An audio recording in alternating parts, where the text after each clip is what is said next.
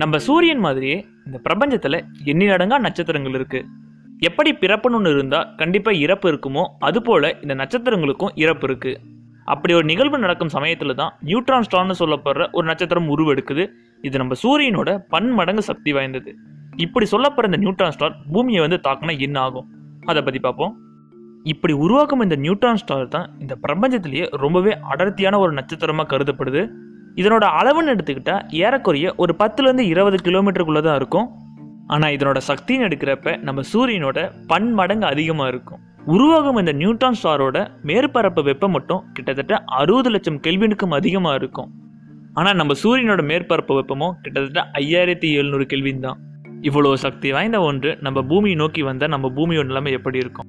ஆனால் இது வரைக்கும் நம்ம கண்டுபிடிச்ச எல்லா நியூட்ரான் ஸ்டாருமே பல ஒளி ஆண்டுகளுக்கு அந்த பக்கம் தான் இருக்குது ஆனால் ஒருவேளை ஏதோ ஒரு நியூட்ரான் ஸ்டார் நம்ம பூமியை நோக்கி வந்தால் அது நம்ம பூமிக்கு ஒரு பேர் ஆபத்தாக அமையும்? ஏன்னா அதனோட வெப்பமும் ரொம்ப அதிகம். அது மட்டும் இல்லாமல் அதோட சக்தியும் ரொம்ப அதிகம். அது நம்ம கிட்ட வர வர நம்ம பூமி மெல்ல மெல்ல அழிய தொடங்கும்.